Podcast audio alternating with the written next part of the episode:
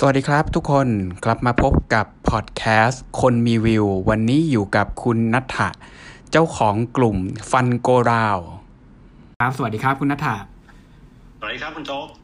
ครับ วันนี้เราจะมาคุยกันเป็นคำถามยอดฮิตสำหรับฝั่งลงทุนนะะว่าในอนาคตแล้วก็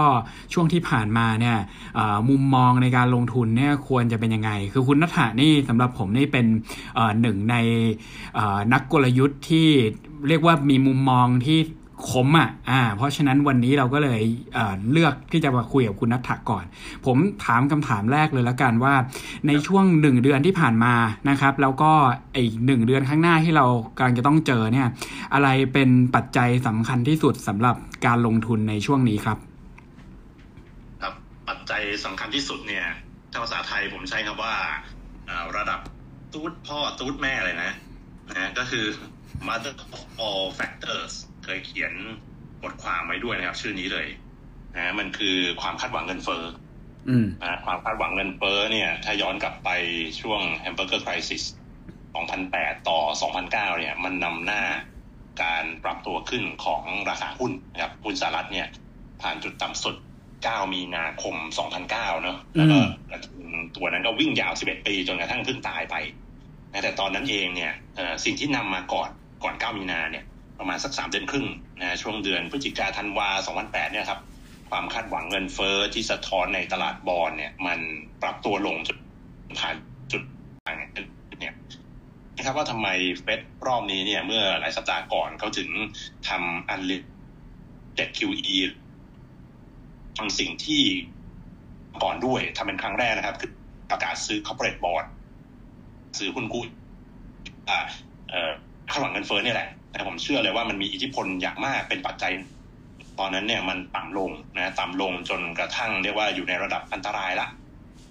เอ่อจะแบ่งระดับนโยบายโดยการใช้การกำหนด nominal rate ถูกไหมครับ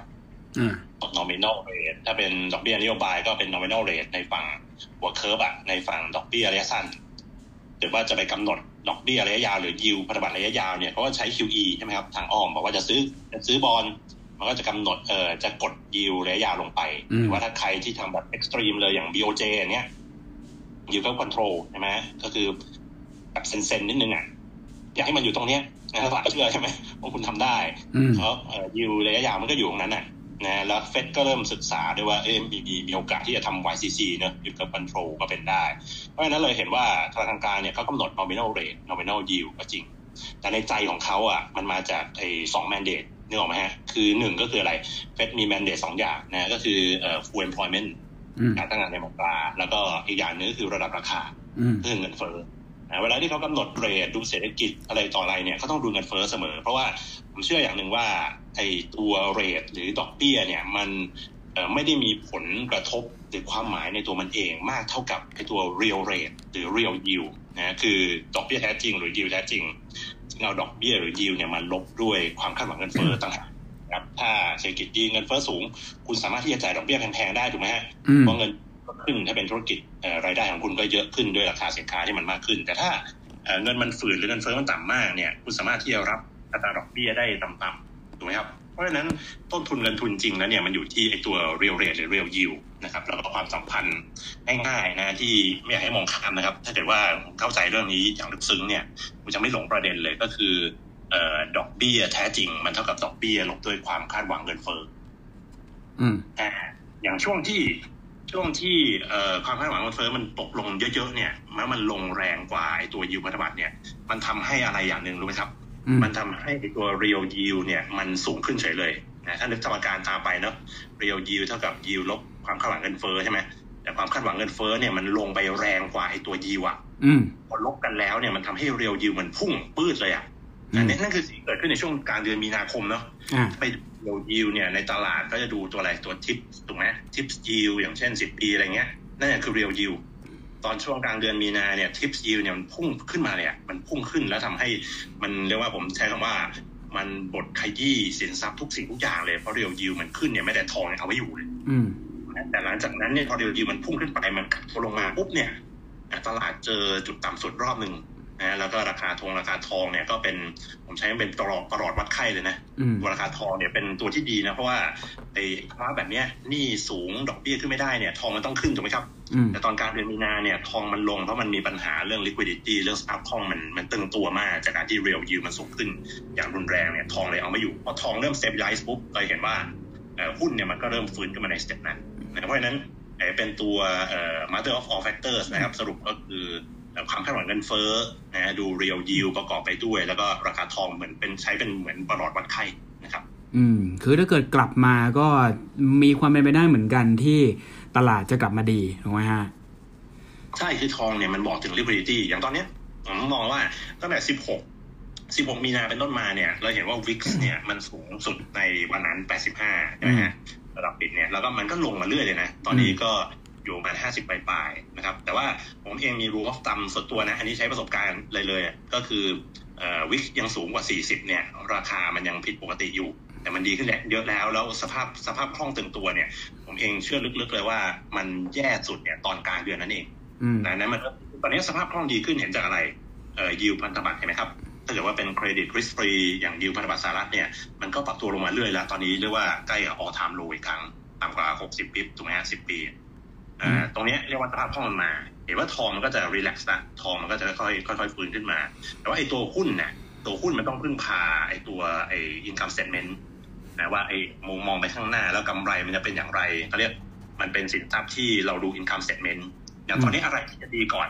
สินทรัพย์ที่เป็นลักษณะเรียกว่า balance sheet asset นะหมายความว่า ถ้าคุณจะซื้อสินทรัพย์ประเภทเนี้ยคุณไปดู balance sheet นั่นคืออะไรครับตราสารหนี้อืม เราไม่ได้มองแค่พันธบัตรด้วยนะ ตอนนี้ผมค่อนข้างจะชอบมาก ๆ เลยในตลาดเครดิตนะครับอ่าหลาย ๆ คนอาจจะมองว่าเออไปซื้อ investment grade ดีก่อนดีไหม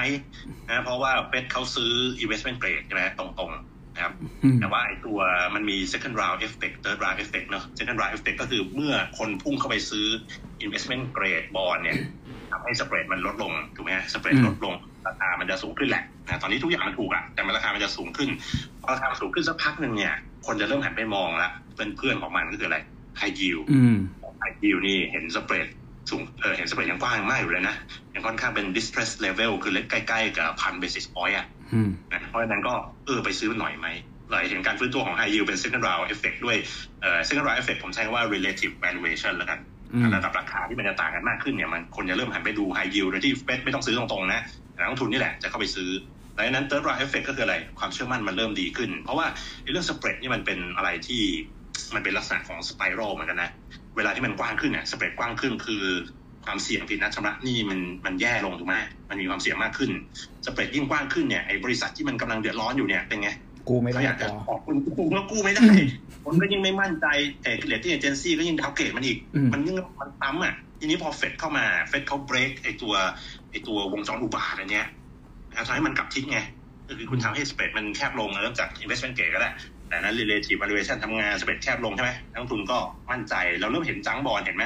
อ่า Yum! Brands อะไรแบบเนี้ยนะที่เขาเริ่มที่จะกลับเข้าตลาดไฮยิวเออมันเริ่มที่จะไม่ freeze ละไม่ไม่ไม่แช่แข็งละ เริ่มที่จะขอคุณกู้กู้เงินกันได้อะความเชื่อมั่นก็อ่าจะ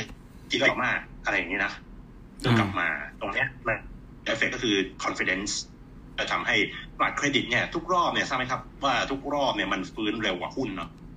เรามักจะไปดูเบามัน โดยเฉพาะนักลงทุนกลุ่มตราสารหนี้ตอนนี้ทำไงอะ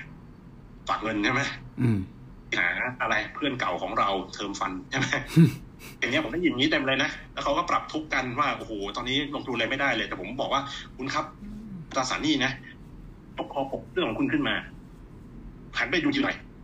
ไอ้ซื้ออย่างเงี้ยอ่า ผมต้องก่อนพูดประโยคนี้ผมจะต้องพูดคำเตือนใต้ขวดข้างขวดนิดนึงนะอืมเอ่ออดีตไม่ได้บอกถึงอนาคตนะครับ อันนี้เตือนเสร็จแล้วนะผมบอกได้นะว่า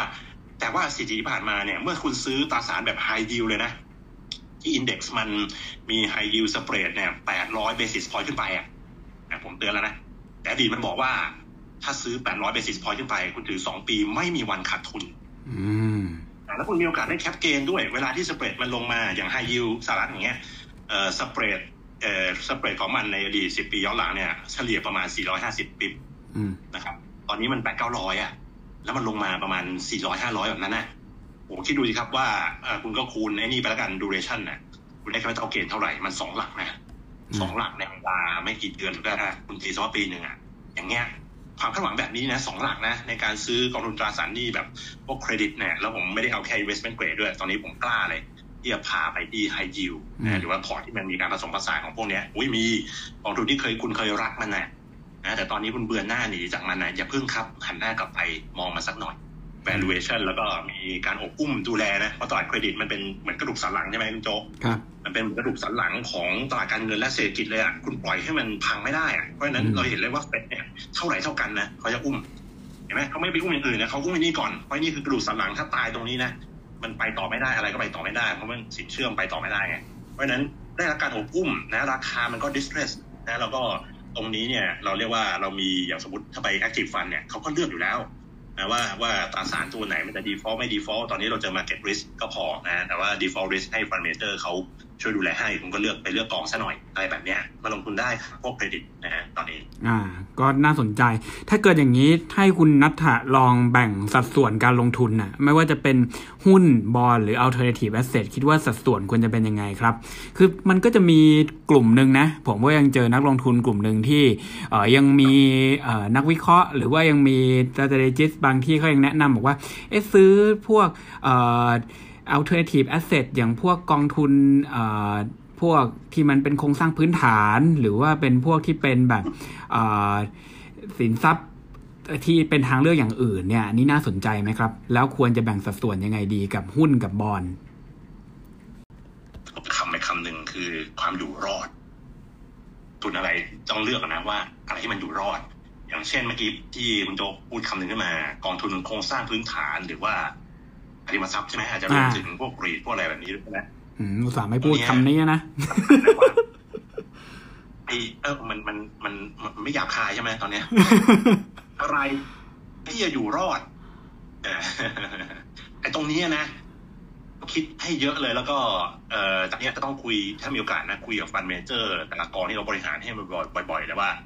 เขามีหลักอย่างไรในการสกรีนในการที่จะคัดอะไรที่จะเอาไว้ในพอร์ตต่ออะไรที่จะต้องเอาออกเพราะเนี่ยต้องมีนะเพราะรอบเนี้ยเอ่อเห็นด้วยไหมครับว่ามันจะมีอะไรการล้มหายตายจากเนี่ยค่อนข้างเยอะเลยนะอืมแล้วรอบนี้เนี่ยการล้มหายตายจากมันไม่ใช่เป็น cyclical อย่างเดียวนะมันเกิดขึ้นใน cyclical down downtrend downturn สำหรับบาง asset ด้วยนะ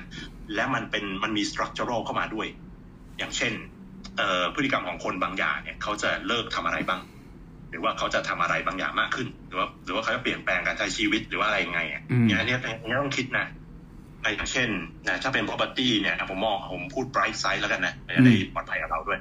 bright side อย่างเอ่อ data center อย่างเงี้ยอ่าอันเนี้ยอ่าจะเข้าใจง่ายๆว่าเออยอมรับว่าใช้ตรงกันนะเดี๋ยวต้อง work from home เก็บข้อมูลไว้ใน cloud อะไรมากขึ้นอย่างเงี้ยนะอย่างเงี้ยเออน่าจะอยู่รอดแล้วน่าจะอยู่รอดได้ดีขึ้นด้วยอืไม่มแค่อยู่รอดแต่โตเติบโตขึ้นอย่างนี้เป็นต้น แต่มันจะมีฝั่งตรงข้ามอะอีกขั้วตรงข้ามอะคุณต้องหาให้เจอแล้วก็ไปลองคุยกับ fund manager ว่าเออเขามีหลักคิดอย่างไร เออเขาเขามีหลักในการสกรีนเลือกอะไรเอาไว้ยังไง อย่างเนี้ย อ่านั่นนั่นคือ นั่นคือสิ่งหนึ่งเลยนะอืมตรงว่าผมเป็นคน low tech อืมว่าผมไม่ค่อยเข้าใจอะไรนะพวกนี้มากด้วย เพราะฉะนั้นเวลาไม่ค่อยเข้าใจอะอยากจะซื้อต้องทำอะไรอืมเขามีดิสเขาไงอ่ากล้าฮะแต่ผมมองออกว่าเอ้ยอย่างประตูออฟฟิศผมอย่างเงี้ยมีอยู่ตั้งหลายบานรู้ไหมว่าตั้งแต่มีเรื่องเนี่ยให้แค่สองบาทอืมก็ปิดละบางบานมันใช้อะไรนิ้วทาบอ่า ใช้ว่ามันเปิดอย่างเงี้ยอ้าวเอาอย่างน้อยคุณต้องเปิดเปลี่ยนเป็นเบลเมทริกไหมเอออืมใช้ AI ไหมอะไรเงี้ยเออถ้างั้นผมว่าไอ้ทีมเนี้ยอย่างน้อยต้องต้องมา ตอนนี้ผมวางไม้กั้นไว้เลยนะกองทุนหุ้นเนี่ยผมวางไม้กั้นไว้ก่อนเลยนะตอนนี้มีเรื่องใหม่ๆว่ายังไม่เอาอะไรเลยนะแล้วผมค่อยๆเปิดไม้กั้นค่อยๆเลือกไปทีละกองทีละกองทีละทีมนะเพราะฉะนั้นเอ่อตอนนี้มีแค่กองสองกองเองที่ยังที่ให้ลงทุนได้เพราะฉะนั้น keyword กลับมา keyword คือความอยู่รอดนะฮะถามว่าสัดส่วนอะไร เอ่อผมเองมักจะใช้นอกตำราในเวลาเข้าสู่ asset allocation นะอืมเห็นไหมนอกตำราผมคิดว่าบางอย่างเนี่ยถ้าคุณไปลงทุนน้อยมากๆ อย่างเช่นสามเปอร์เซ็นห้าเปอร์เซ็นต์เนี่ยไม่มีผลนะ ถ้าสมมุติคุณได้ร้อยเปอร์เซ็นเลยนะ จากตรงนั้นสมมุติอ่าทองนะอ่าพันห้าพันหกมันขึ้นไปสามพันอะไรเงี้ยอืมคุณจะดีใจไหมถ้าคุณได้เข้าพอร์ตคุณมาสักสามเปอร์เซ็นต์อืมเออถ้าเกิดคุณไม่มั่นไม่ชอบมันขนาดนั้นไม่ต้องมีเลยไหมอย่างเงี้ยเนี้ยผมมักจะ นอกตำรานะเพราะฉะนั้นผมชอบหารเท่าอะอืผมมชอบหารเท่าแล้วก็การหารเท่าเนี่ยเอ่อหรือว่า equal weight เนี่ยมันมีข้อดีนะ ผมทำทำมาเนี่ยผมรู้สึกว่าเอ้ยมันมีข้อดีตรงที่ว่ายังไง สมมุตินะ คุณอยากจะเพิ่มสัดส่วนอะไรให้มันให้มันแหวกแหวกกฎเกณฑ์ตรงเนี้ยว่าคุณอยากจะหารเท่าแล้วคุณไม่อยากหารเท่าแล้วคุณอยากมีเนี่ยเยอะขึ้นเออแต่ถ้าเกิดคุณยังจะคีปกฎเกณฑ์หารเท่าของคุณไว้อะคุณจะต้องทำไง แต่คุณอยากคุณอยากมีบางอย่างเยอะขึ้นมากเลยคุณยังต้องตัดบางอย่างออกไปอ่าเพราะฉะนั้นเนี่ย เออผมเองนะผมผมค่อนข้างจะเชื่อในการทำ equal weight นะแล้วก็อาจจะมีสักแต่อย่างน้อยนะผมควรจะมีสักสี่ถ้าผมผมใช้กองทุนเนี่ยควรจะมีมีสักสี่กองทุนอืมนะซึ่งเป็นสี่อย่างที่แตกต่างกันอย่างเงี้ยผมมีเครดิตตอนนี้นะที่เอาชีวิตจริงเลยนะมีเครดิตอันหนึ่งนะแล้วก็มีกลุ่มของทองเนี่ยอันหนึ่งนะแล้วก็ตัวของหุ้นนะ ที่เป็นทีม AI อันหนึ่งแล้วก็ตัวของหุ้นที่เป็นทีม EM อีกอันหนึ่งแค่นี้ผมว่าผมผมน่าจะโอเคละใครอยากกระจายมากกว่านี้ก็หารหารห้าหารหกอะไรก็แล้วแต่นะครับอ่า โอเค ก็เรียกว่าคุยกันมาได้ข้อคิดเยอะพอสมควร ผมสรุปให้ฟังอีกหนึ่งทีนะครับว่าจริงๆ ในช่วงที่ผ่านมาแล้วก็ในช่วงอนาคตเนี่ยคุณนัทธาก็มองว่าคีย์พอยต์หลักก็น่าจะเป็น inflation expectation ที่เอาไว้ดูนะใครที่ยังไม่เคยดูก็ต้องไปลองศึกษาดูนะครับ ข้อ 2 ก็คือพวกราคาทองอ่าแล้วก็อาจจะดูตัวความผันผวนไปพร้อมกันด้วย คือถ้าเกิดจะให้ทุกอย่างกลับเข้าสู่ภาวะปกติแล้วเรา risk on ได้เหมือนเดิมเนี่ยก็น่าจะต้องรอให้ความผันผวนลงมาต่ำกว่า 40 ต่ำกว่า 40 นี่ก็ถือว่ายังสูงนะ อย่างของผมเนี่ยยังคิดว่า 30อ่าอย่างผมยังคิดว่า 30 เลยอ่าแต่ 40 ก็ได้ไม่จริง ๆ ไม่ได้ต่างกันเท่าไหร่นะคือ คือการจะบอกว่าให้มันผันผวนบวกลบเวลา90%เนี่ยอันนี้ผมว่าไม่ make sense อะมันมันไม่สามารถ make good call ได้ แต่ถ้าเกิดมันลงมาสักแบบบวกลบ3บวกลบ2อันนี้ผมว่า พอจะหาทางจัดการได้นะครับ แล้วก็สัดส่วนอันนี้ผมว่าเป็นแนวคิดที่ค่อนข้างดีเลยนะครับ คือทุกอย่างเนี่ยให้มันมี significance ของมันอ่าแล้วก็อีกการ equal weight ในภาวะปัจจุบันเนี่ยใน portfolio ที่ High Conviction ผมว่าก็เป็นอาจจะเป็นอย่างหนึ่งที่นักลงทุนก็ต้องลองคิดดูด้วยว่าเหมาะสมกับตัวเองไหมอ่า แต่ว่าแน่นอนมันจะทำให้เราได้ผลตอบแทน คือถ้าเรา เราคิดถูกอ่ามาถูกทางเนี่ยผมเชื่อว่ามันก็จะทำให้เราได้ผลตอบแทนดีกว่าอ่าเรานั่งทำตามตำราอย่างเดียวจะเป็น 60-40 หรืออะไรก็ว่าไปนะครับอ่าวันนี้ก็ต้องขอบคุณคุณนัทธามากนะ แล้วก็คิดว่าทุกๆ คนที่ฟังก็คงจะได้แนวคิดไปสำหรับวันนี้ผมกับคุณนัทธาก็คงต้องลากันไปก่อนนะครับ แล้วพบกันใหม่ในช่วงหน้าถ้าเกิดมีสินทรัพย์เปลี่ยนแปลงเยอะๆ แล้วมีคำถามเกี่ยวกับการลงทุนสำหรับวันนี้ สวัสดีครับ สวัสดีครับผมครับคุณโจ๊กสวัสดีครับ